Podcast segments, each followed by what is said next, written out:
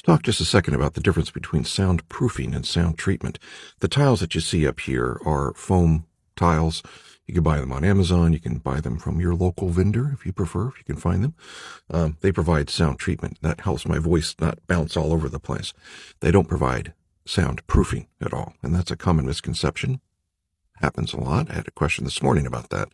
Um, sound proofing requires structural soundproofing, requires layers of soundproofing materials in order to keep the sound out.